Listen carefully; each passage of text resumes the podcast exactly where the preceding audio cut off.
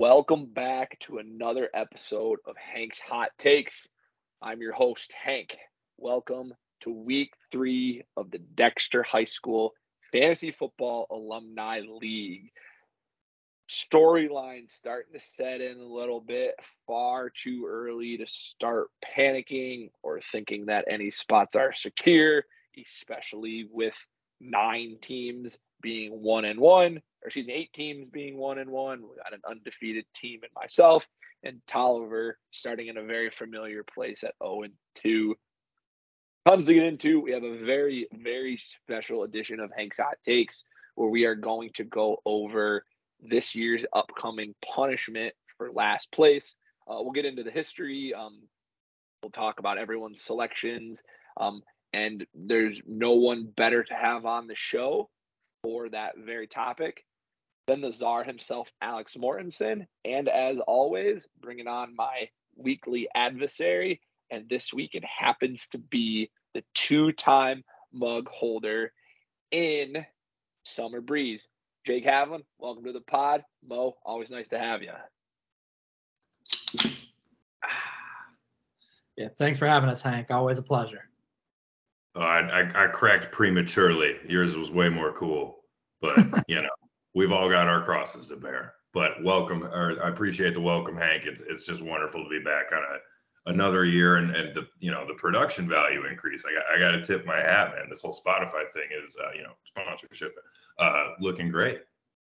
Yeah, you know, old, old Hank's hot takes is coming around. We we had a good laugh last week, um, where uh, it turns out that in the post draft episode and the week one episode, um, I was using the microphone, and by using, I mean I was holding it in my hand, wielding it, waving it, speaking into it like a podcast host would. But it turns out it was not actually working. So I was just holding an inanimate object basically while the computer was recording the audio. So do apologize for the muzzledness of the former episodes. Hopefully it's a little bit clearer now. And I, I certainly felt silly uh, using a a, a microphone that was basically doing nothing other than making me feel like an idiot. Honestly, the I mean, swagger that probably conferred alone was worth it. Right. I mean, yeah. the power of the power of belief can take you a really long way. It doesn't. It it it only it works if you believe it works. Now, if, you can picture, you know, me leaning back with my feet up, you know, holding the microphone sideways because it's a kill shot. It, it, definitely helped with the swagger effect and the, the confidence of the show, but I, I, I do appreciate that. Um, speaking of swagger, uh, I, I walk in a little a little high, walking a little high here after two weeks. Uh, the only team that's undefeated. It, it definitely makes me feel good. Um, obviously, I'm aware that the winning the first two weeks doesn't really mean a whole lot. Um, I, I, pulled a little bit of data just because I, I was curious more so than anything. Um, so hilariously enough, this is the first time I've ever started 2 0 in the auction era, which uh, it's way better than the former. Um, but then I, I, looked at Tal's information too, because I just wanted to see if there's any correlation. If does the champion always start one and one, oh and two, two and 0. Um, so I looked at Tal's team uh, in the auction era for Tal. He is arguably the worst uh, at three and seven in his first two weeks. Uh, but all of this is to keep everybody at ease because in the last four years of auction, the champion that ends up hosting the mug uh, is a combined record of two and six. So uh, basically all that tells us is there's certainly no reason to panic. Um, having more wins is great, but this is just so early in the season to do any sort of um, over analyzing. And if you're 0 2, maybe you get to the waiver wire, it's a little bit harder, but everybody's still certainly in this early. Um, and I, I, guess we can start there. Why, why don't we uh, pick one of our matchups and um, Mo, do you maybe want to kick us off as the week two highest score? Got a smooth 20 bucks coming your way. That's always nice. Oh, it already arrived. Kamish is right on top of that. So thanks, Kamish. Um, yeah, it felt really good to, you know, especially after losing to Munzel the first week, to come out and I think it put up 176. Um, just everything really came together, and obviously not expecting that every week, but it feels really good to know that the potential is there. That all of those guys that I thought could hit can indeed hit. And I figure I don't need all six to hit every week. I can just have three or four, but it was uh, really nice to put up some good numbers because in the past I've historically not really been a heavy hitting team. You know, I've more so maxed out at you know 130, 140. And I think that's probably my highest score ever. So that's pretty tight. And I didn't even have a kicker, which is usually my forte in terms of picking. Yeah, uh, super interesting matchup. Um, I, I, think it's appropriate as the doctor here. Uh, I'll pin this question back to you. Um, both both teams suffering um, massive um, RB two injuries. Obviously, yours was was much later into the bout um, than Van Hoof's. But what are, what are your initial takes on your own guy Saquon? And then you know, do you have any you know information or what do you think about David Montgomery's injury?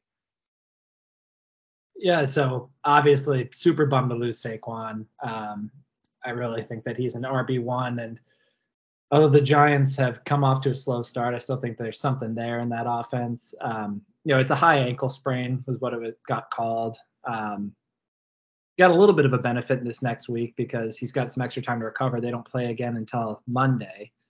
Um, they're currently playing right now. I'm watching them lose to the Brock Purdy squad.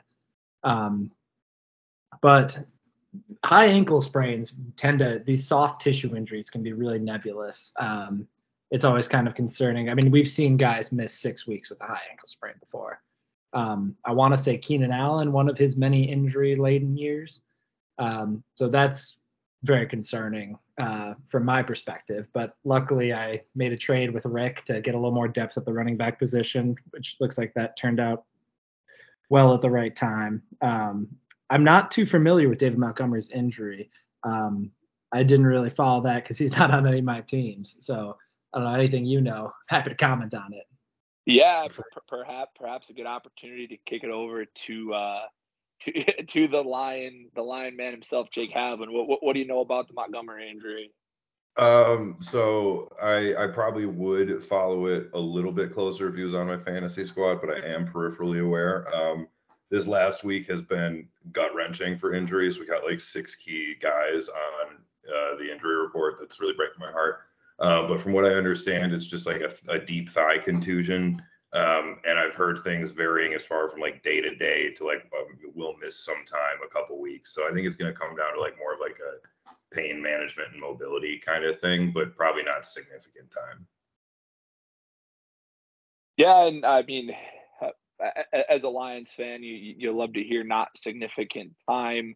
Um, but but for Van Hoof's uh, stake here in week two, um, I don't think there's anything you can do when six of Mo's players are above 20 points. I mean, that's it's some some days you're gonna look back here in weeks to come, wishing that some of those 20 points were diluted throughout the season. I'm sure because you know Nico Collins puts up a huge day. I mean, Mike Evans starting to look a little bit better. Could Baker be you know something special? But uh, it, it, it's a great win, Mo, and you certainly put up a a stiff number for the single high season total as well 176.48 that ranks up there with all the other ones from years past. So uh, 20 bucks in your pocket um, maybe even more important you get the first win um, and you know the backwoods cleopatra rolls on. I tell me about that. Help, help the listeners understand that name. Yeah so obviously uh, i've always tried to make my uh, quotes relevant to the draft weekend because that's honestly one of my favorite things that I get to be a part of in this uh, in this life is uh, seeing you guys once a year uh, goofing off with the boys. Um, I just really, really did not want to have to explain what Guatemala 21 meant to a coworker if they were looking over my yeah, and, I knew uh, that. Yeah, and if you recall, um, we were playing some late night pong the one night I got to spend with you guys this year, and uh, I was wearing a fox pelt as a stole. Um, for a good two hours. And I thought somebody took a picture of me because I remember posing, but I can't find out who that is. So uh, if you have that picture, shoot it over my way. Um, but yeah, it was. Uh, I wanted to make it Redneck Cleopatra because I just felt so pretty in my Fox Fur Stole. But um, Redneck is actually a banned word on ESPN. Go figure. Um, but uh, considering some of the other team names that have existed in the past, uh, but no, backwoods Cleopatra. I really wanted the picture of me in the Fox Fur Stole, but I'll settle for uh, Ken with a fur coat. there's, there's, I, I have a snapshot in time. I, I, I, I, took a mental picture. I think we were we were just jamming out to ABBA, playing pong while you were rocking, rocking the uh, the, the the fur so uh, so beautifully. So, well, one wonderful team name, wonderful win.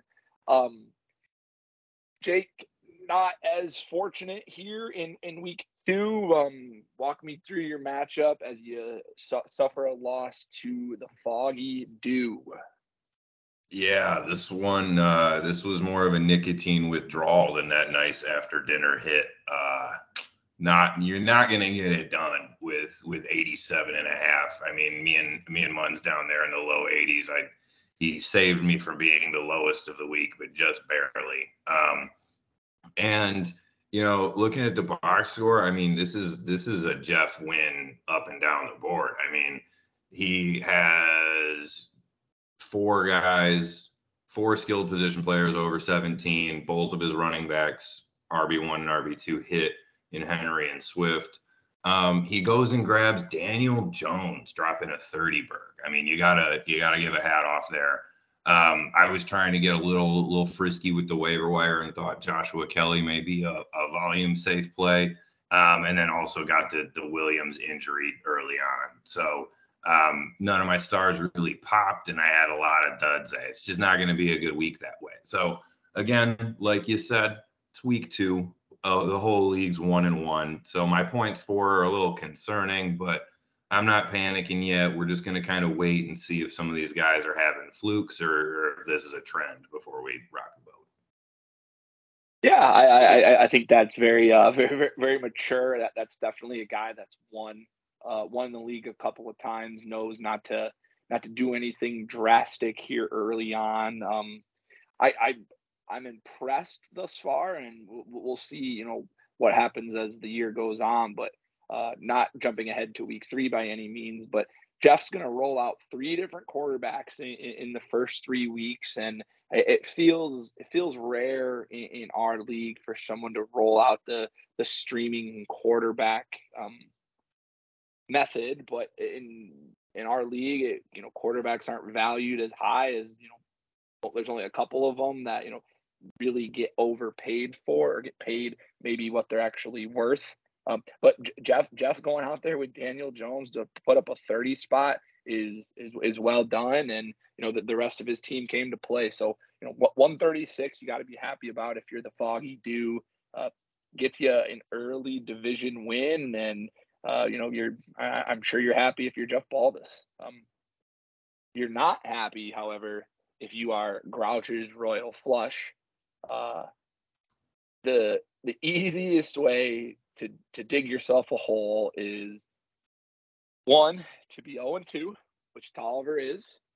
Two, to have the lowest amount of points for and the ninth ninth fewest points against. Uh, again, there's the small sample size. It's only been two weeks, but so far Tal hasn't put up uh, a ton of points, and he also has been fortunate enough to not be giving up huge, you know, huge opponent scores, but he finds himself 0 and 2. And hey, hey, Captain Jack kind of rights the ship with uh, Patrick Mahomes and Travis Kelce catching that that anytime touchdown that Matt Munzel so so beautifully called. But this was more of a this was more of two two chimpanzees slinging feces at each other than it was anything else. Really not not a whole lot to be thrilled about. Both teams stacks did what they what we had I think we're expecting them to do as the year kind of starts to unfold. But uh,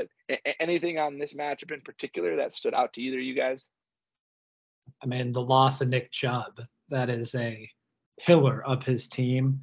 Um, you know, some of the other guys are a little bit more speculative on Grouch's squad. Uh, and Nick Chubb was really the one of the set pieces. I think Jerome Ford will be a fine fill in until Chubb gets right. I'm not sure what his timetable on his injury was. Um, but Ooh, Chubb. Yeah, like Chubb. Next year, it was so oh. bad. Did you see it? I, I, I think there's a chance that like like football might be done for Nick Chubb because like, it was.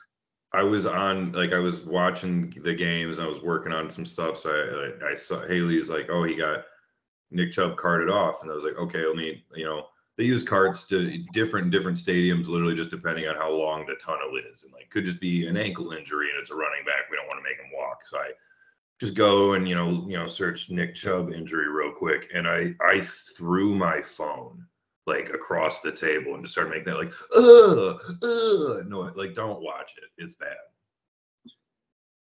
He like front oh flipped over his planted knee. Oh my god, I'm reading it. MCL, PCL, severe meniscal damage. Yeah. No, yeah, it's, and it's the same knee that he did the same thing to in college. It's horrible. Yeah, he might not, in in my medical opinion, uh, he might not be coming back from that. And that's yeah, last year on contact contract with the Browns, so he'd be looking for a new team. It's it's just a really bad situation. Yeah, it was it, it was it was ugly to watch. I mean, they they obviously didn't, uh, you know, it, it got all over Twitter because they didn't put any of the replays on, which rightfully so. I mean, it's it's potentially career ending and you know life threatening. So, um, uh, you know, not not a great injury, but Tal, wisely drafts Jerome Ford, um, who put up you know respectable numbers on his bench. So if you're Tal, you're you're hoping to get something out of that. But the but the team only gets a little skinnier without your horse. And um, if you're Cook, you know, you just you're hoping that you're going to benefit from an injury in Montgomery and get Jahmyr Gibbs going, but n- nothing really stood out outside of that. That's a good call, Mo. Um, the uh, and the, the next matchup I'll go over quickly, but I I, got to eat a little bit of crow here. Uh, Brett, I, I called you out uh, I, I, didn't back down. I, I put my money where my mouth was, and and and and the juice box came and gets me, came and got me, man. One forty six ninety nine. Put together a marvelous performance. Um, five bucks coming back your way. I know uh, Javi and Muns both owe me five from our picks, but BK is in the win column for four wins, and Skyver, um, you know, it, 99. You're you're hoping to eclipse the century mark right now. Um, both Bijan and the hottest man on the planet, Puka Nacua, you know, setting the NFL record for most receptions in two weeks. Uh, you know, just gonna need a little bit more out of your big horses and, in Waddle and Ridley. I suspect that will happen, but BK is in the win column. And a, a very welcome bounce back from the the poop match that or the poop throwing match that him and I were in last week. Um, I know you mentioned it with the points for. I think that's kind of what you want to be tracking this early in the season and right around when you get to that quarter mark. And you know he did he did his average a, a nice little solid here with the 146. Yeah, absolutely. And I mean, just the the the week two recap is just injuries. So many big guys, big names are out, out or are likely not to return between Saquon, Cooper Kupp, Jonathan Taylor, uh, Nick Chubb, Montgomery, Diontae Johnson, um, J.K. Dobbins is even out. I, I, I pulled the figures and uh, there's currently, as we sit here, uh, Thursday, September 21st, there's 214 draft dollars that are on the injured reserved or no longer on people's teams which is over 10% of the entire league budget. So tons and tons of injuries out there. Um, I think this is where um, more savvy managers and, and, those waiver wire killers have an opportunity to uh, maybe get an extra win under their belt that maybe some others wouldn't. So so much can change, you know, from week to week, and as evident by so many injuries here through uh, through week two.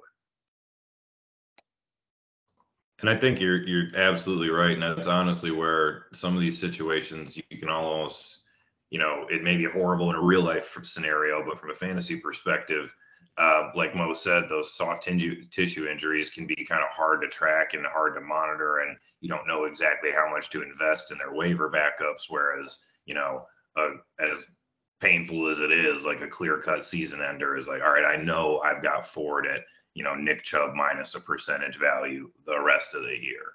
Um, so like some of these are a little cleaner, but man, the amount of like hamstring pulls and weird little soft tissue tweaks that we just see is like I don't know if it's the shortened preseason or what, but the I feel like once players get out of like weeks one and two, that's like the Normandy charge, and then they're gonna make it through the season. But I, I get so scared whenever I'm like a mom watching a high school game when my when people get tackled. Yeah, I just want well, to say great, great uh, numbers breaking down, knowing the exact amount of uh, draft dollars that are left on the table there. Uh, that's what's going to put you over the edge when it comes to Spotify supremacy over Pardon My Take. Well, well, you know, Mo, my, my therapist tells me that um, you, you need to pull figures like that after the trauma I went through with Jonathan Taylor last year. So it, it's more so for my mental health, but I, I appreciate the compliment in, uh, in, in taking a look into those numbers after having to spend se- or sure having to getting to spend $71 on Jonathan Taylor last year to have him do absolutely nothing. So um yeah, that was always super exciting. Um, hey, I, I did 35 this year, and I may need to borrow that book next off season. So don't don't throw it out. yeah, I'll, I'll certainly keep my therapist number for you. Um, okay, we, we, week two in the books. Let's turn the page. Um, I, I think this is likely what everybody has been waiting for. Um, we are going to discuss, or I should say, Alex, I'm going to kind of pass the ball over to you. Um, I, I, think this is a new, interesting um, concept that the league is trying out. Um, we decided everybody was going to put a um, a punishment selection in, send it to the punishment czar, and then I'm gonna stop talking and pass the mic over to you. Take it away, Mister, the greatest punishment czar to ever walk the face of the earth. Uh, if you could see through this uh, Teams call, you would uh, see me blushing. Um, but yeah, I just want to thank everybody for getting their uh, all their picks to me. Um, I think this is a good. In the future, I want to keep getting everybody to send their picks to me. Um, in the future, I'd like to continue doing the uh, the uh, presentations because that's a big highlight of the draft weekend for me personally. I have a ton of fun uh, goofing around with you guys. Um, but this year it just didn't work out, and thank you guys for all being so uh, understanding of that. Um, but yeah, we can just hop right in because I know we got a lot more to discuss on this podcast. Uh, so I'll kind of go in the order that I received them. Um, so first of all, I want to discuss the the big one overdraft weekend. Hey, Alex, but, but before you before you jump in as listeners, are we listening with the intent to pick our top three? Are we trying to land on one? What what what should what should our role here be as the other managers in the league as you go through this? Yeah, so I have tried to do ranked choice voting in the past, and it has not gone well. Um, so I'm to send out a survey monkey. Uh, and if they have a, after this show, um, with all of the uh, options laid out, and I want everybody to vote for definitely we're to have you vote for your number one. And I'm to see if Survey Monkey has any new options to allow me to do a second and third choice. But I will update you when I send out the uh, when I send out the Survey Monkey. Okay, perfect. Thank you. I think your Steve Jobs impression that year took our ability to do complex math completely out the window. That was um, that was too much to handle. I, I will never do better than that. no, I mean it's it's tough to know when you peaked, but it's also great to know what you you know the, the heights you can rise to. yeah, absolutely. Um, so we'll start with the one that was the obvious hit when we first discussed this option of you know kind of doing it later and having everybody send one in. And I believe this was your idea, Haviland. Um, the uh, big buck hunter. Um, and this idea had everybody in stitches sitting on that balcony, uh, imagining it play out. Um, so this I, is I a do gotta pause it. I gotta give the credit was Jeff Baldus actually. Jeff he- Baldus. He lit it like a little firecracker and then just walked away and just let let it burn the house down. It was awesome. All right. Well, big shout out to Jeffy B then. Um, but Tal is the one who submitted this as his punishment. Um, so the concept that we came up with while we were sitting on the deck overlooking that beautiful backyard in Western Michigan was Big Buck Hunter. Um, as you know from Tal's Snapchats, he's a big fan of Big Buck Hunter, plays it a lot, it seems like. But um, the underlying concept would be we get a paintball gun. I would propose buying a League Tippmann 98, the only paintball gun worth having. Um, and in some sort of preset arena, have the loser dress up like a deer and run at a set distance away. I'm thinking probably minimum like 15 yards, give them a fair shot at dodging them. Uh, and then everyone in the league gets, say, three paintball shots. You know, walks up to the gun with their three paintballs, loads them, tunk, tunk, tunk, uh, and just trying to shoot the bejesus out of the loser. Um, I think this would be a ton of fun. You know, it obviously works better in situations where we would be in a rural environment, which we have been several years. Um, but even if that's not the case, I'm sure we could figure something out going to a paintball arena, sliding the guy a cool 50 to let us goof around for a little bit. But that is Tal's idea. Loser takes up the role of Buck and Big Buck Hunter, and we shoot them with paintballs. What do you guys th- think of that? I am all for it. My only tweak would be I think you gotta you gotta get two paintball guns with different colors and you gotta pay you gotta play one on one and like advance through a bracket. Um but I as a, at its core concept, hilarious. And I do think that if we had to do it at a paintball facility, which is likely the safest from like a legal standpoint, that playing division on division paintball would be super fun for like a Friday activity. Absolutely. That was one of the things we discussed after. I think it would be a hilarious group to play paintball with. Um, all I can all I can do now is just I, I, I was laughing the entire time. Um, I I had to be on mute. Uh, I because I could all the only thing that's happening in my head is I was just like conceptualizing like skinny ass little Brett dressed up like a deer, just like running running through the forest as we just load him into paintballs, and then uh. I, I was thinking of Tal just because these are the two latest punishment goers, and those two dressed up like deer will certainly has just made my entire weekend. So I it, it's a great start to the punishment uh, selections. All right. Yeah, I think we that want- is. Oh, if we want to do like the exotic game modes, you know, where you can do go on like the crazy hunts, I do already have a, both a panda and a kangaroo onesie. So like we could go, we could do a lot of different like environments of hunting with this. Oh boy, would I love to shoot a panda. And dude, the kangaroo, the kangaroo's got a Joey. Like it's it'd be it'd be fun. Yeah, so I, I think honestly that this idea was a favorite at the draft weekend, but let's let's explore some of the other ideas. Um, if you guys don't have any more co- questions, comments, concerns. All right, Oh, right, good to let's all right, let's uh, go to Haviland. You were the first one to send me a punishment. You brought up the big buck hunter, um, but you also brought up an idea which I think is absolutely hilarious. Um, vacation Santa Claus, and I'll actually let you pitch this because your your text slayed me. Yeah, I was I was trying to like emulate the the life jacket punishment because I think that that spawning from like the idea of the anchor like it is very funny because it it entertains us the whole draft.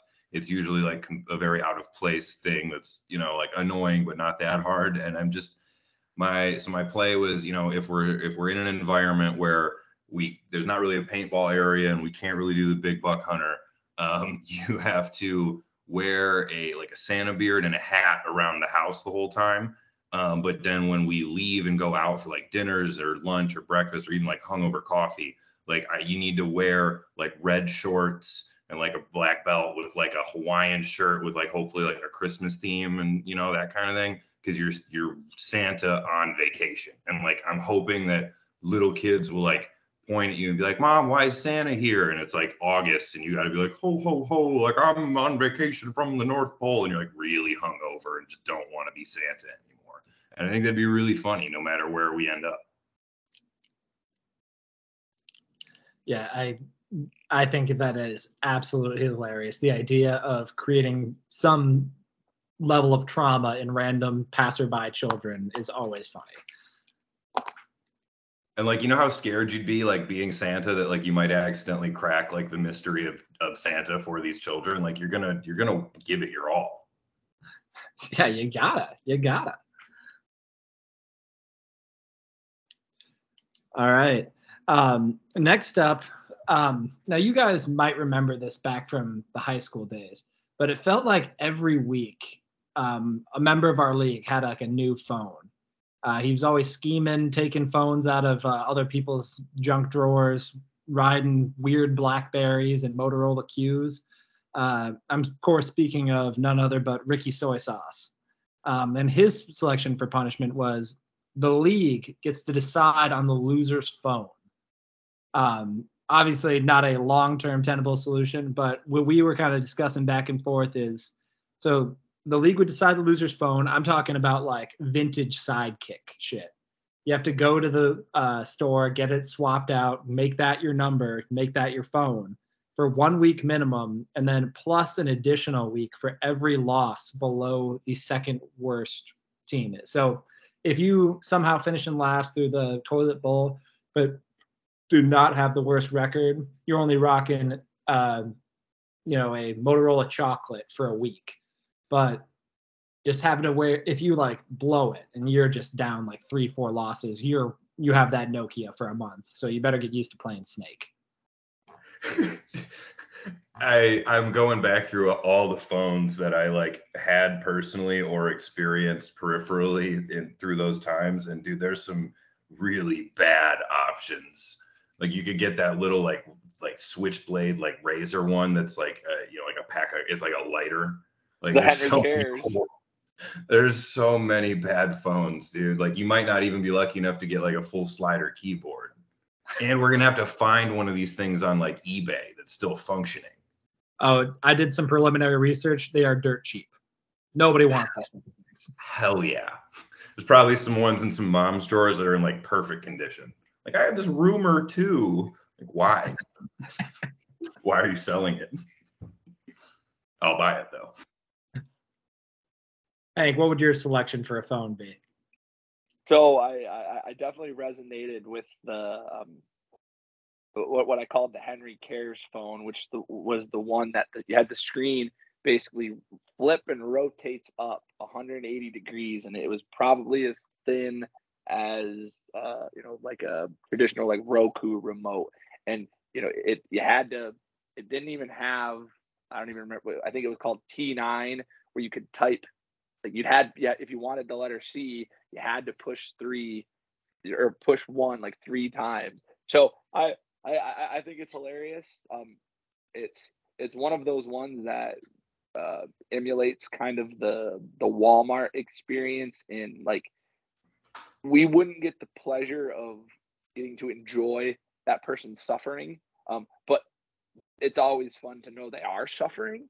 Uh, so I, I definitely wouldn't want that as uh, my punishment if I took last place, which uh, by definition makes it a good one. So to add, I, I had to look it up because I was pretty sure, but it, that phone was called the Juke, and it is hysterical. I'm looking at it now in like an adult man's hands, and this would this would suck. Um, I agree. I do think that you should be the requirement of it is that the like it the you have to have the phone activated prior to draft weekend and the first day is like the first day you get home. Like draft weekend doesn't count because we're not really on our phones. But, like i would love to watch somebody like board a flight and when they're like yeah put your phone on the scanner you're like i know i have a paper one. Like i cannot. I have a nokia nextel blurper chirper thing. Like that'd be hysterical. And then to watch you have to like charge it on a charger. Like oh does anyone have a charger i can borrow? Like no we don't you have to go buy that somewhere like a radio shack a bankrupt company to get that USB-C mini. It's not going to be easy. Uh, anyway, I, I, thought that was a really funny idea, and just considering Eric's history with odd and obscure phones, that it just fit perfectly. Um, speaking of uh, personal histories, rolling into this next one. So uh, this kid, um, you know, always props to him for making it to the draft weekends. Um, if I recall, the first time we did it not in Van Hoof's basement in Chicago uh, was the second time he left the state. Some of the first times he was ever on an airplane were to come to our draft weekends, which just shows a love of the game that is close to unparalleled. But Jeffy B has made it his uh, kind of modus operandi to find some cool fucking activity for us wherever we go.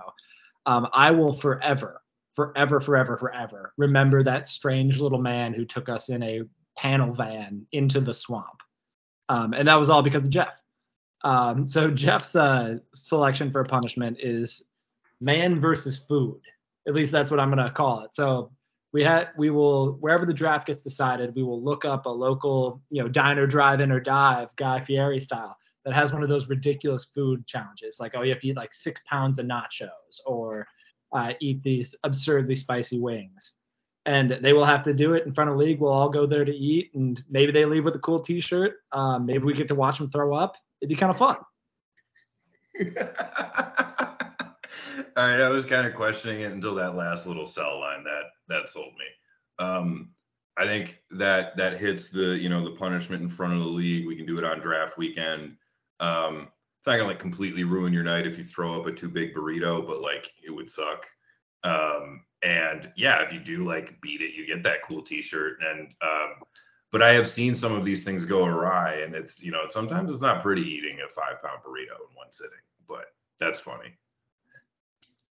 That's uh, that's phenomenal. It totally encompasses what what we're trying to do here, because like it, you have to plan.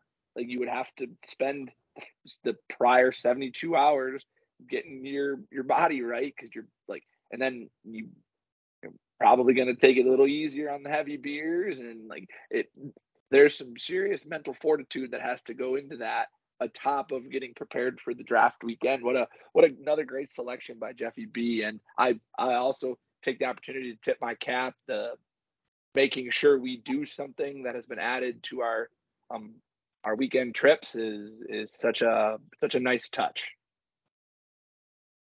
Yeah, uh, for reference, if anybody's getting real nervous about this, there was a documentary made in the early 2000s about Kobayashi. If you remember, the greatest hot dog eater that was maybe eclipsed by Joey Chestnut. Uh, I have my own feelings about Nathan's boycotting of Kobayashi, but um, he uh, he would do that. He would not eat for like two days before competitions and just drink like gallons of water to keep his stomach as stretched out as possible. So some things to keep in mind. okay. That, that, next one. next one. All right. Uh, next up, we have from uh, our own Minnesotan. Uh, I'm of course talking about uh, Mr. Cook. Uh, and he has a pretty funny one, which I think also ties into himself personally. You know, being a physical therapist, dealing with a lot of athletes. Maybe that's where he got the inspiration for this. But um, on draft weekend, entering the loser into a bodybuilding competition. And I just think that, you know, most bodybuilding competitions are not like Mr. Universe, right? You know, it's like local meatheads who use steroids, like, I don't know, like Evan Leonard or something. Um, who are just showing up at a local community gym to you know win like a $500 prize. But just the thought of some of you goobers or myself just getting all oiled up on stage in a speedo and flexing with strange old men i i find hilarious. And honestly it might even just be funny if we get there they like see us and be like no no. That would be just as devastating that was gonna be my question. Do you show up because do you do you show up pre-oranged or do you do that there? Because like if you're already orange, man, they can't tell you no. Like what else am I gonna go do? Like I'm I'm dressed for the part. That is a, that is an on you time. I actually I did see a video of a, of a league who had done this over this past summer, and it looked hysterical. Like the dude was so confused. All the other contestants were confused and thrown off. And like, dude, you gotta have a pose routine. Like you gotta you gotta give a show. You gotta look like you're trying.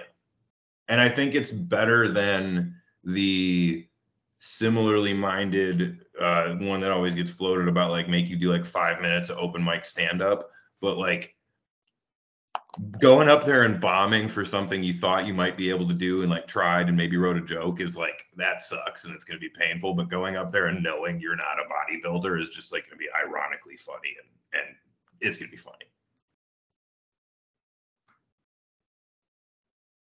I just I just think of like weighing in at 165 pounds, Jacob Van Hoof just standing there while like while these beefcakes are just flexing every muscle they have. That's uh oh man, these these are hilarious. This is gonna be a tough vote. You'd get to keep your little like number square like that they give you for your contestant, you know, like you make a little shadow box display with like that in your speedo. uh, you know, and for the league, I still have a ton of speedos from my diving days. Uh, if anybody uh, needs one. Um, but with that, shout we can out, shout out Dexter Swim and Dive. Hell yeah, I got a ring to prove it. Me, you, and me, you, and Muns. Yeah, lovely. uh, I think you should have stuck with it. You were pretty good, Hanklin. Yeah, I, sh- I probably should have stuck with a lot of things, but here we are. Yeah. Um, so this next one comes from none other but the Cali kid himself. Um, and as we know, you know, uh, San Francisco has a long and really storied tradition of kind of being a place where people could let their freak flag fly. Uh, you know, one of the first cities where there was kind of an open uh, homosexual community, um, things of that nature. There's BDMS clubs in uh, San Francisco, and I think that might have been the inspiration for this particular punishment. Um, so Brett's punishment is uh, kind of paraphrasing here, but the loser will be put into a dog cage, and each member of the group will get to walk by and pour different ingredients of their choosing onto the person in the dog cage. Uh, and the person in the dog cage then has to remain in there for a set period of time, say a half hour, an hour, uh, while they have the uncooked ingredients of a cake or, say, a Greek Caesar salad.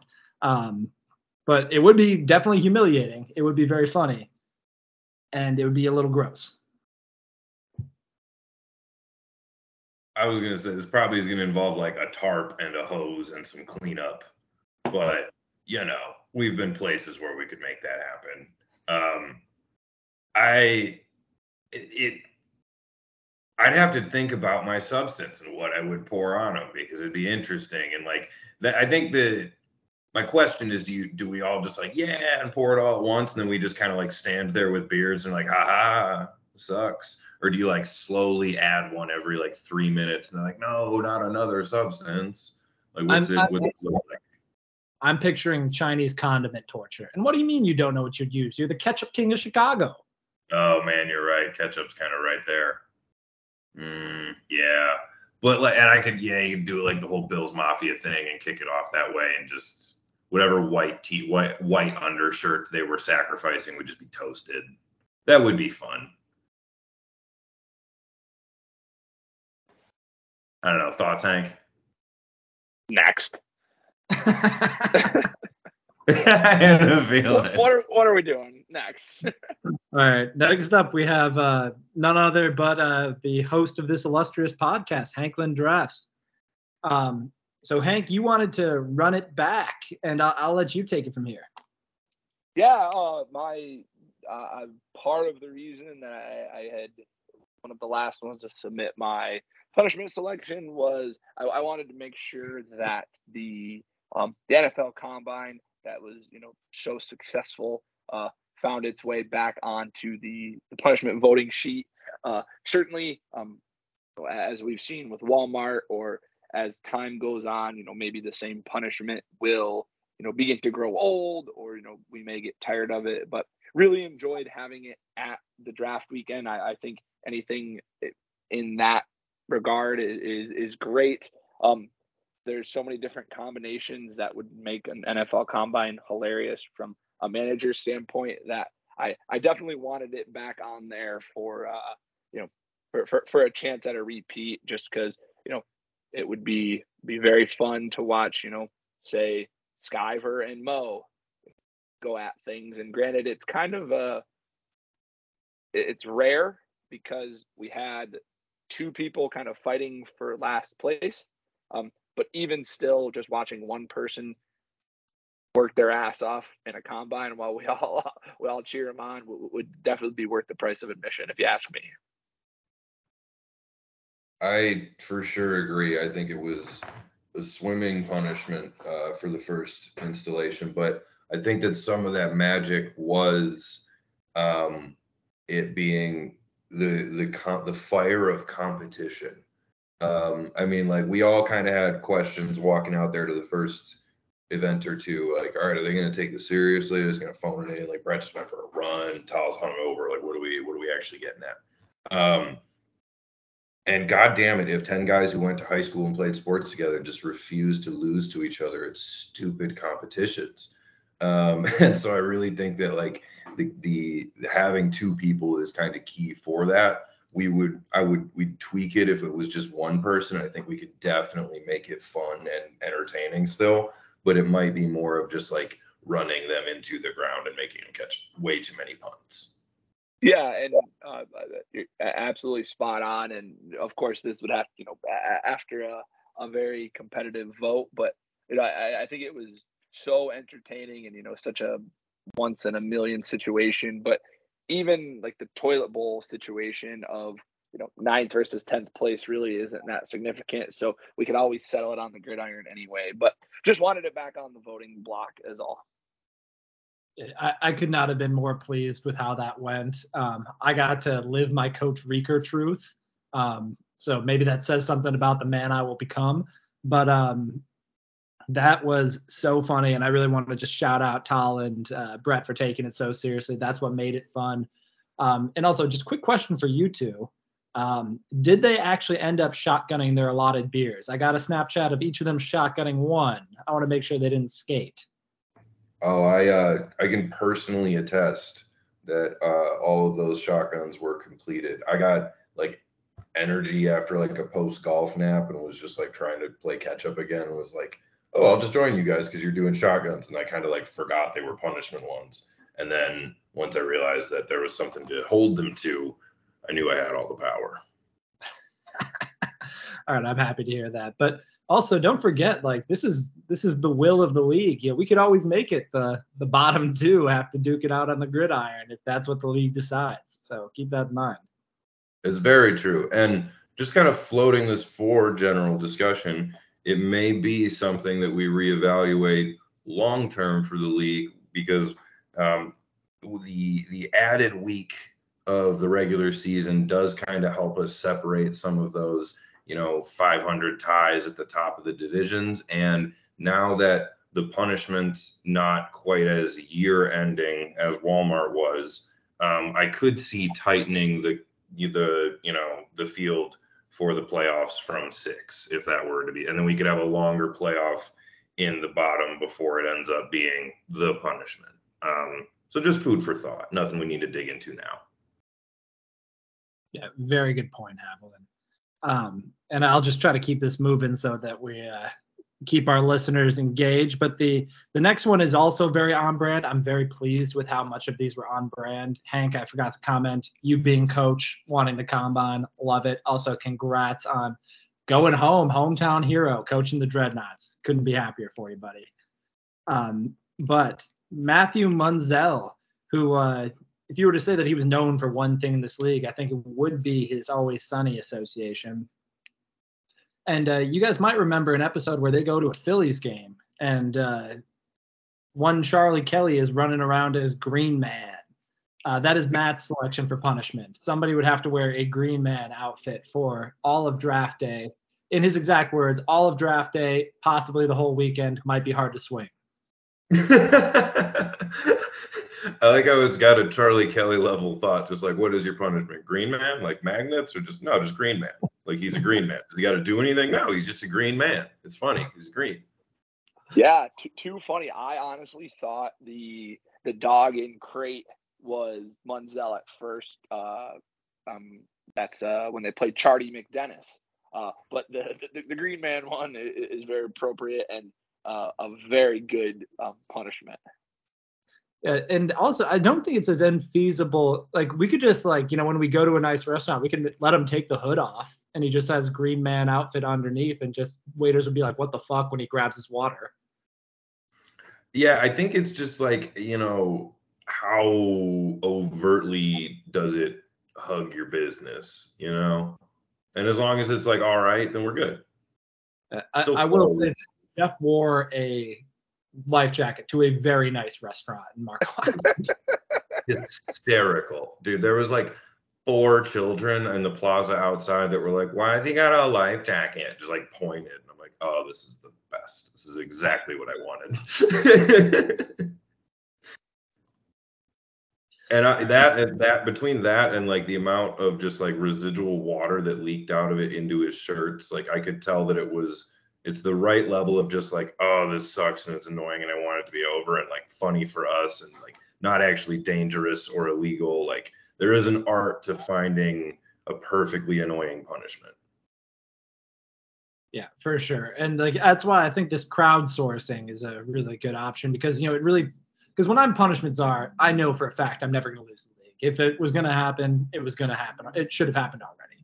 Um, so I can always just be ridiculously cavalier with the punishments I suggest. Um, but Old having everyone have to imagine themselves. Oh, I will. I will say that until until the cows come home. But uh, next up, we have none other but the commish.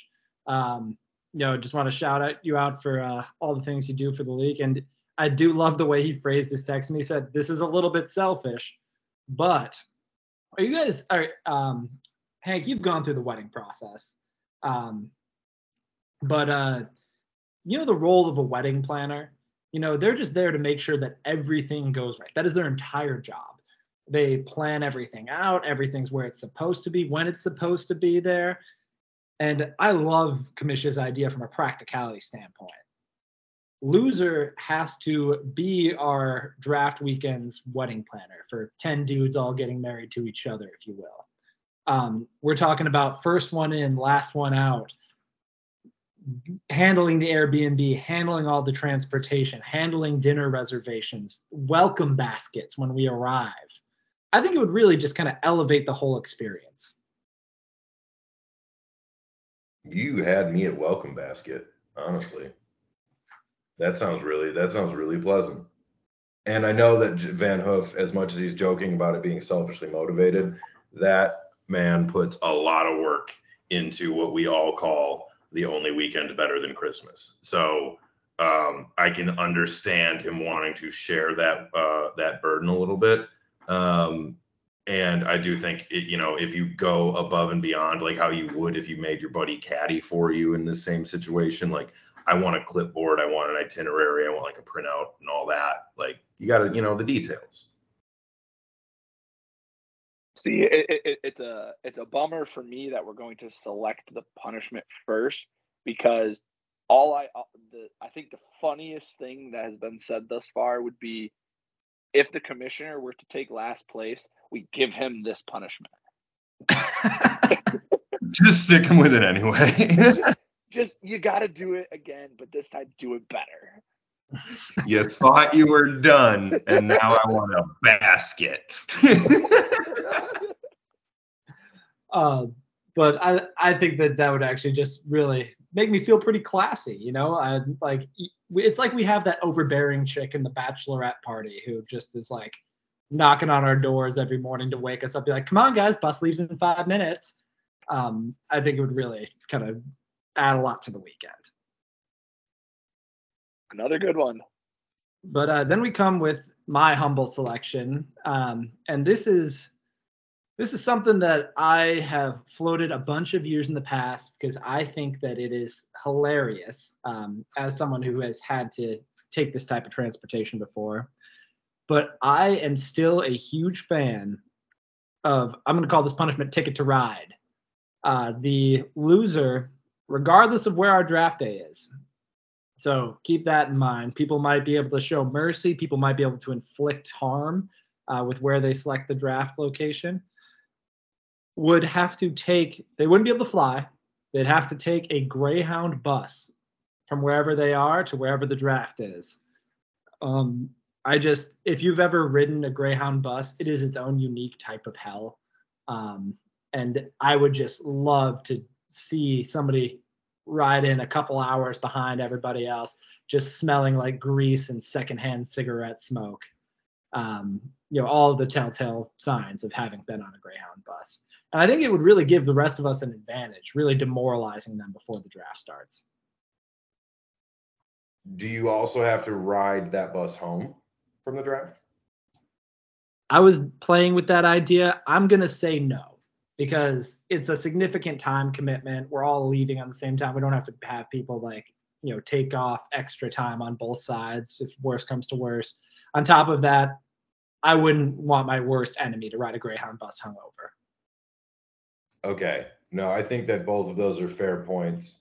Um, and it would still be funny if you had to take like one extra PTO day or like work remote on the bus on the way there or something. Like there's there's a lot of ways that that is hilarious. And I think we'd have like similar, you know, got to communicate Snapchats or pictures with the league like we did with Walmart. Like I want to experience it. I need to hear your your you walk me through the pain when you arrive. Might be a great live podcast moment, Hank.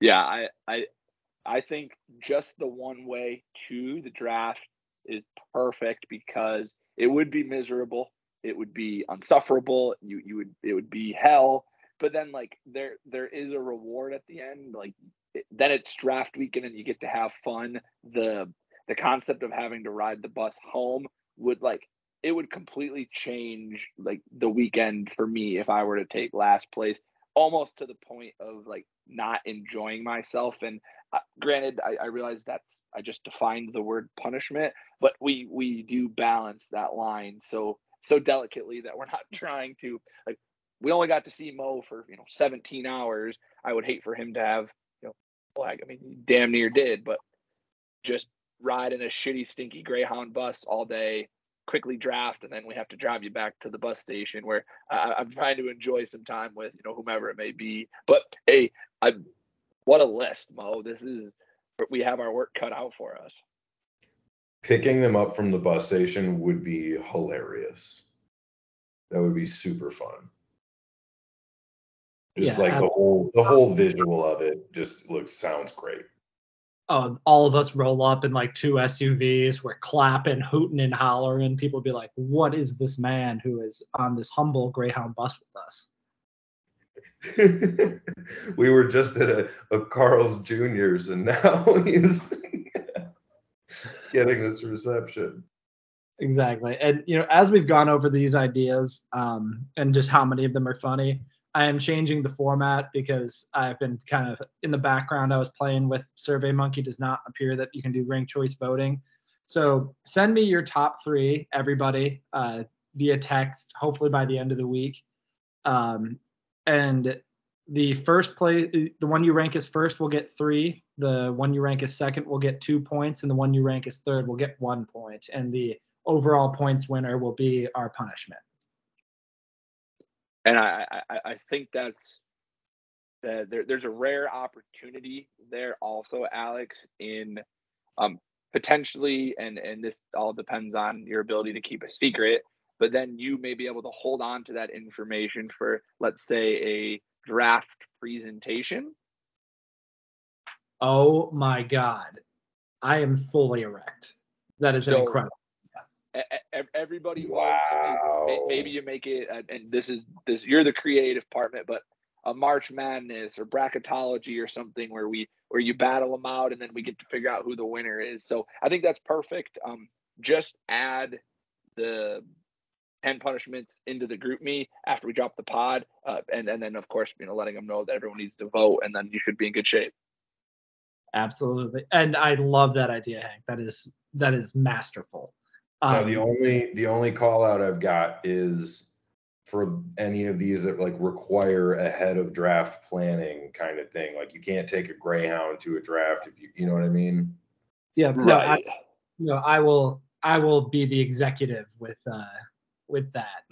play with it. Yeah, do what you will. You don't have to reveal it right away because you have the results. And I will say, I would also probably add the caveat that like, if like one of them wins, that's more location based, and then it really just can't work based on the because like the winner's location choice trumps the punishment in my book. Like you, that's what you're you. We're not telling you like win or no. You have to pick somewhere with a paintball course or a place that's going to have a bunch of kids to be Santa in front of. Like, no, we'll figure it out. Um, but I think you, as the czar, get discretion to apply the final one, two, or three in that order, like as they apply to the draft.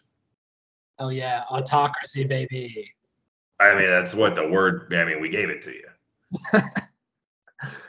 Yeah, absolutely. And yeah, thank you guys so much. Hank, thanks for having me on the pod to discuss all these options. Please text me by the end of the group, by the or text uh, text me personally all of your votes, um, and I'll I'll collate all the data.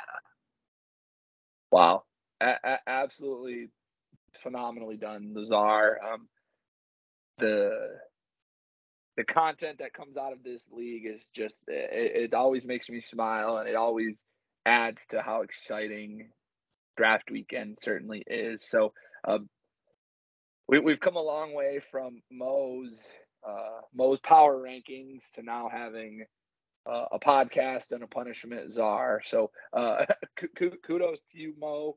Let's uh, we'll go through um week three. Um, we'll do it rel- relatively quickly. Um, we don't need to have a complete full breakdown, but we'll go through each matchup. Uh, we'll put together our Hank's Hot Takes parlay, and then, then we'll, we'll send the boys for the weekend. That sound good? Sounds lovely. All right, Sounds- perfect. Let's uh so for context as we make our picks with three minutes and 38 seconds left in the fourth quarter of the San Francisco Giants or San Francisco 49ers New York Giants game. Looks like the 49ers got it in hand 30 to 12. Um, so some teams have points. Uh, starting off with the backwoods Cleopatra's uh, CMC already got a 20 spot going up against Hey Hey Patton Jack. Um, no surprise here. I think I'm going to ride this until the wheels fall off. I'm taking Mo again. Uh, I'm one and one picking Mo, but he, he didn't let me down last week. I don't think he's going to do it again. So I got Mo. Um, I mean, that boy CMC nice with it. Um, I can't disagree. And he's he's what's crazy though is that that 20.4 doesn't really change most projection that much because like that's just what they expect him to do.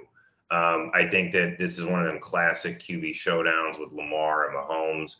I'm excited to see this one. Um, I am. I think I'm also rolling with Mo to just keep this one rolling. I think that that you know the concern with this team was whether or not one of those major injuries would knock him out, and even without Saquon in the lineup, like I, I like how this looks. Yeah, yeah, I'm, I'm gonna take me too. Hell yeah, brother. that was that was a awkward a moment of silence. I was I was like, is he is he gonna say anything positive about his uh week three adversary? Um, gl- glad to hear that you haven't gone soft on us, Mo. Um, matchup number two. Uh, th- th- this one's got some points in it as well. We got the Foggy Dew going up against Bullfrog, a big divisional matchup here in week three. Uh, Jeffy B has combined his two San Fran boys and Samuel and Kittle. Uh, looks like they're going to round out just south of 35 points. Um, projections definitely lean in Jeffy B's way after after a solid outing from the 49ers. Um, I I'm interested to see how the um, quarterback by committee goes, but Kirk Cousins is the highest. Um, he has the most points in fantasy football right now. Um, certainly playing well. Uh, I, I'm taking Jeff for for all of those reasons. Plus, I think the Bengals are due for a huge show out game, and, Ja'Marr Ja'Marr Chase is yet to get on the board, so he, he needs some points as well. So I'm taking Jeffy B. Yeah, I think that that I mean Jeff just put a whopper on me, and it looks like he's rolling right through. Um, Eric is, you know, he's got a couple question marks. Um, of what I mean, Puka is like the number three like fantasy asset right now, so he's rolling. Um, you know, we'll see when he gets Breece back. I think there is a lot of things to be looking positive on this team long term, but um, right now it's hard to poke a hole in in what Jeff is doing, and if he can keep picking these streaming QBs at a 25 to 30 point clip, he's going to be a hard team to beat. So I, I think I'm going to agree with you here as well, and and and stick with Jeff. Yeah, looking at this matchup, you know, I've made it no uh, secret that Eric and I have very different tastes in players um, over the years, but and I just really it looks very lopsided looking at these two lists. I mean, on the one hand, uh, Eric does have an incredible amount of boom possibility with between Bijan, Jalen, Ridley, and Nacua. Um, and that's really what's going to win and lose him games is based on their performance. Um, but you know, especially considering that Deebo had a exceptional game. Deebo is highly volatile player historically, as is Kittle. Um, and they both had good games. I, I think this one's in Jeff's bag. Yeah, very, very well said. Um, looks like Skyver's going to roll out three Jacksonville Jaguars. I'm not, I mean, it, it, it's worked before, but uh, it's definitely risky. Um, but I, I, we're all in agreement that uh, Jeffy B's taking this one home versus Skiv. Um, uh, well, well done. Um, five bucks again. If if, if anybody um, disagrees with my opinions, uh, was was prosperous in week two. Uh, other than my five dollar loss to Brett, but I, I, I welcome anyone that that wants the other side of these games. Uh, first one that really doesn't have any um, any any points going for it. So so the matchups are clean. We got Grouch's Royal Flush, T Rogers at 0 and 2 going up against uh, Juice in the drought, one and one, Brett after a big win. Um, Jake Havlin, what, what do you think about this matchup, sir? Um, you know, it is nice to pick a clean one because I think we got a couple easy leans with some of these San Fran boys, but I mean, they were all studs were, you know, expected to do about that. But as I'm looking at this, like the obvious thing is like, man, I wish Nick Chubb was in that lineup, but like you're still looking at a 12.4 from Ford, and I, you can't trust the projections all the way to the bank, but they do mean something. Um, the Higgins and Burrow stack went last week after a complete dud in week one. It was just some other issues and poorly timed injuries for Tal. So, um, like, I think there's still a lot to be pumped about. And then on the other side, um, like this is one of those situations like I think that Mo just described where like I think Brett and I just we we look for different things in players or just have different like guy profiles. And this doesn't look like a team that I would love, but like that Hurts Pollard stack is so power not stack, but combo is so powerful. And then the the Kyren Williams flex play is is you know is where he's getting that projection edge. So I as I'm looking at it, I still think that you might get as much you might get a, a, a Burrow performance that's worth that 19 and a half, but I don't know if you'll get full Monday night Burrow with the calf. So I think given the the three RBs that that the juice is rocking, I don't think it'll be much of a drought. I think it'll I think the juice will flow here which unfortunately is going to put Grouch in a, in a painful 0 and 3 if it happens. And I wouldn't wish it on my on a on anybody, let alone him. But uh, I think he's just getting some really unfortunately timed injuries early in the season.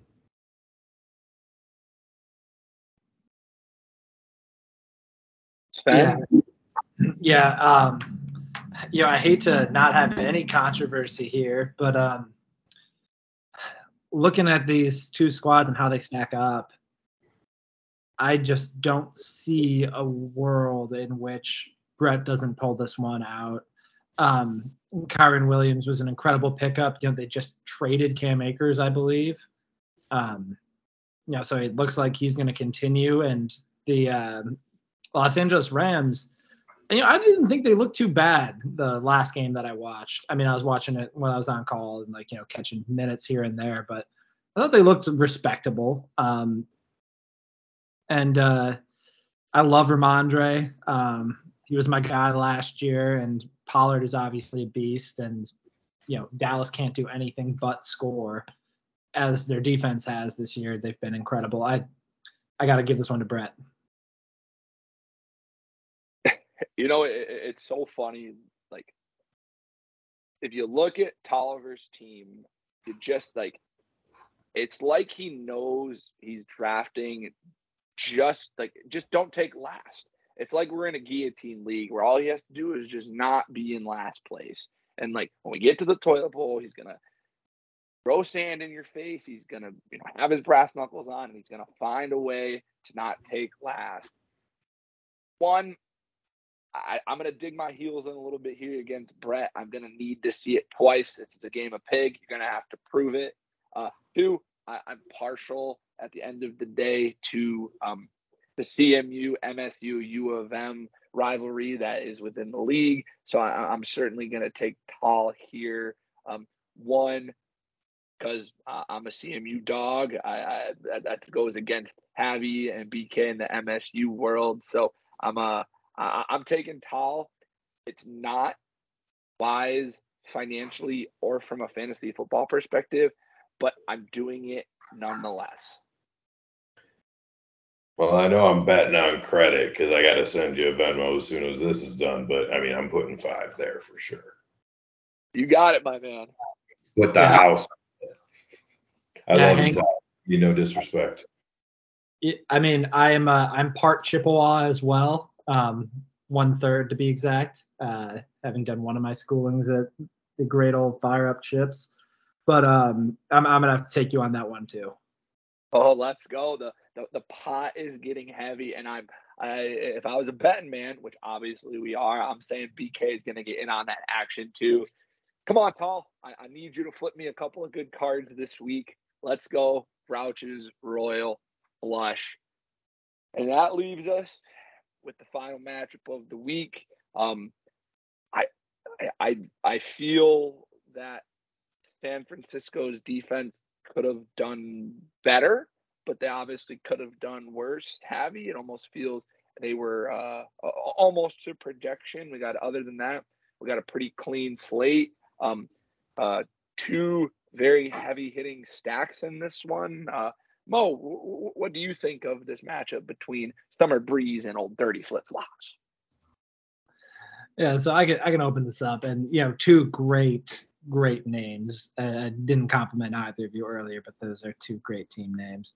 Um, yeah, there's a lot to like on both teams. Um, I really have been impressed with how DeAndre Hopkins, because I ended up having to take him in non-draft auction or non uh, non auction drafts that I was in. Uh, he actually fell to me in my two of my other leagues. Um, and he's been playing incredible. Stefon Diggs, obviously, always a beast. Joshua Kelley, though, that is a not great fill in in my book. Um, and obviously, I think that Haviland probably has the best wide receiver duo, wide receiver one, wide receiver two in the um, sorry, uh, Hank, you have the best wide receiver one, wide receiver two in the league with uh, Justin Jefferson and Tyreek Hill. Um, you know, they're I think they'll probably both finish within the top five.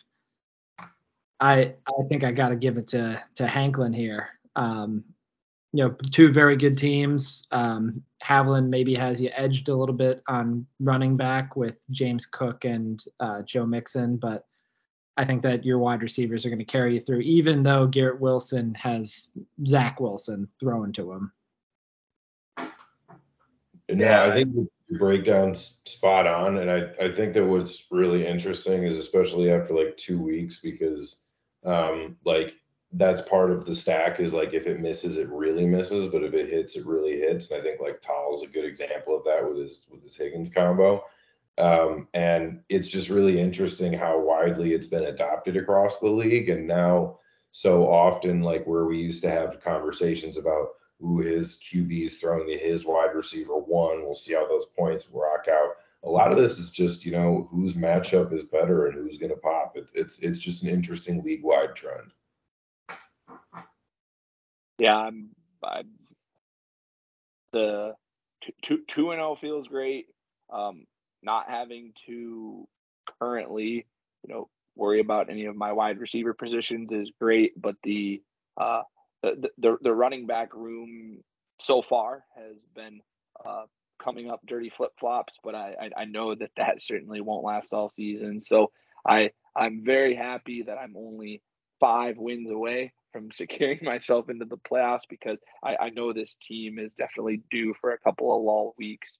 Uh, hopefully it's not this week. Hopefully I can get off to a to a three and zero oh start and kind of get myself cruising into some uh, to some future mug photos. But uh, it's gonna be a long Sunday. Um, especially for me, all my guys are 1 p.m. and this is such a superstitious thing. But I, for some reason, if I were to, if Tyler Boyd is the example here, if I valued him the same as I value my flex guy Tyler Allgeier the same, I might just put Tyler Boyd in just because he's the Monday night play, and I feel like I always want one guy either Sunday or Monday night, which I don't think I'm going to have this week. So the the, the vibes feel off on dirty flip flops, but I, I guess we'll see what happens.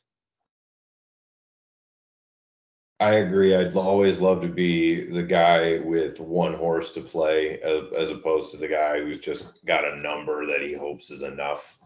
Um, just from a, you know, it's like and everybody wants to root for an overs, um, but you know, I th- I think we're gonna have a good one here. I'm excited for it.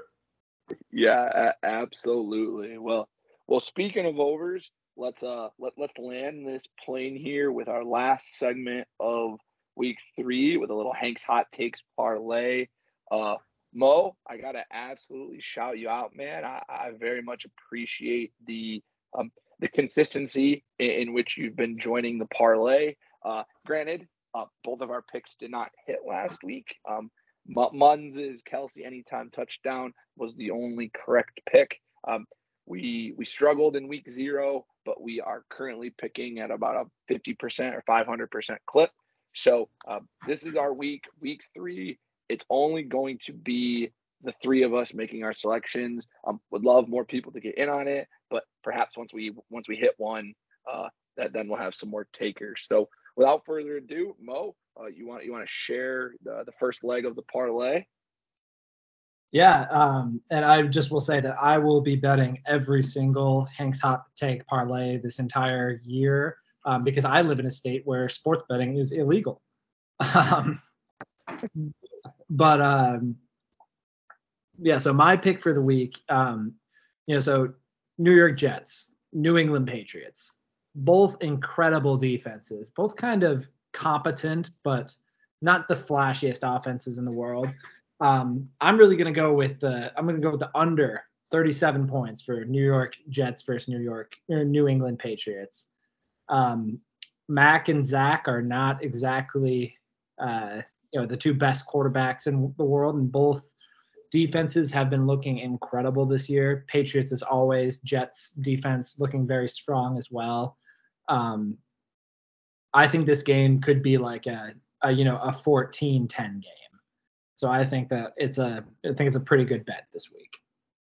Wow, I I, I love that. I'm gonna I'm gonna pony up with the to- totals as well, and I'm going to be taking the over in the Chargers Vikings game, which is set for 53 and a half points. Uh, both teams seem to be able to score it, and neither team seems to be able to stop anybody. So uh, I, I, like the over. Abby, do you, do you have something that can uh, maybe bring this thing home for us? Maybe put a little extra juice on. Um, well, my my first contribution to the to the the parlay didn't hit, so I don't know if I can bring the juice this time. But you know, three three evenish money picks will still be looking all right. Um, I am gonna bring the Titans plus three and a half. It's at minus one eighteen right now. I like three and a half for an underdog because um, it covers an overtime field goal. Um, the Browns as a favorite without Chubb and with how poor, uh, you know, you know, he we we previously was banned from the league has looked, and with just Cooper struggling with groin injury inconsistency, I just don't like the line. I, I like three and a half to to Tennessee. Perfect. Yeah, I'm just going to add to that real quick. I mean, I, I actually watched the uh, um, some of the Cleveland game. I did not see the Nick Chubb injury, but I think that Deshaun Watson looks frustrated out there. Um, this is not a original take. I've heard other people say this, but you know, what do you have? Two face mask calls as an offensive player. Um, I think that he's frustrated. I think he realizes that he's washed and that he's dog shit as a human and a football player. Fuck the Cleveland Browns. I've said it since day one, even when everybody was riding them with uh, hard knocks. They fucking suck. They always will. I, I love it. I agree. You can't give that man a quarter billy and expect good karma.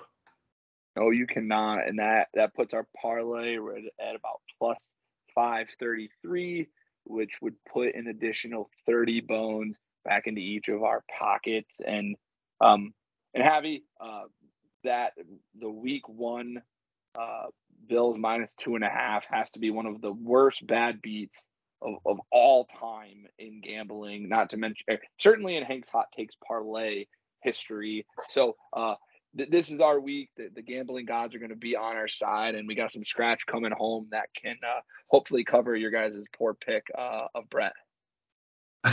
I do just want to. that was nice. I do just want to say I was betting against a different quarterback. You can't get me Zach Wilson on 9/11 trying to save his career and expect the same line. That'd have been different. oh goodness gracious! Well, fellows, I, I, I, certainly it's it's always my pleasure, and I always sometimes I forget we're doing a show. I'm just just the fellas just kicking it old school. But as tradition to wrap up the show, uh, punishment czar, I'm going to let you go first, and then Jake Havlin bring us on home. Yeah. So, Hank, thanks for always for putting this together. Um, you know, it's really a highlight of my week. Listen to this every week here, and the boys talk about fantasy football. But um, on the set, everybody, please get your votes to me. Remember uh, your one, two, and three options. Um, and I'll collate all of the ranked choice voting. And then on top of that, um, I do want you to remember my edict as punishments are if you pick up Deshaun Watson, I will give you an atomic wedgie at the next draft. That is a promise. oh, I know you would just put your whole force into it, your whole deadlift right to the boxers, and it, you deserve it if that happened. Yeah, don't do it. Um, no, yeah, Hank, tip of the cap as always, but uh, Mo, I want to give you your time in the spotlight. Uh, I am on already on pins and needles awaiting a potentially like live unveiling or pre-recorded and sent out you know uh, unveiling of the punishment after it's been decided. I think that's going to be hilarious and may add like the uncertainty may add just as much anticipation as like the known bad of walmart. So i'm i'm really looking forward to see what you evolve it into. Um, other than that you know just for the league this is this is the last, you know, this one is not really free anymore. You can go 0 and 2 or 1 and 1 and say, ah, whatever, the season just started. But uh, 1 and 2 or 2 and 1 starts to feel a little bit more like a trajectory, and it gets a lot easier to go 1 and 3 from there. So, you know, strap them up, boys. It's time to it's time to play. I'm I'm I'm ready. This is gonna be my first weekend finally being able to strap in and do my my Sunday ticket right in my house. So I, think that's going to get me uh, get me some more points when I get a little more hands on in my coaching. Wow, well, well said by the both of you. So signing off for now, uh, fellas. Enjoy your weekend, and as always.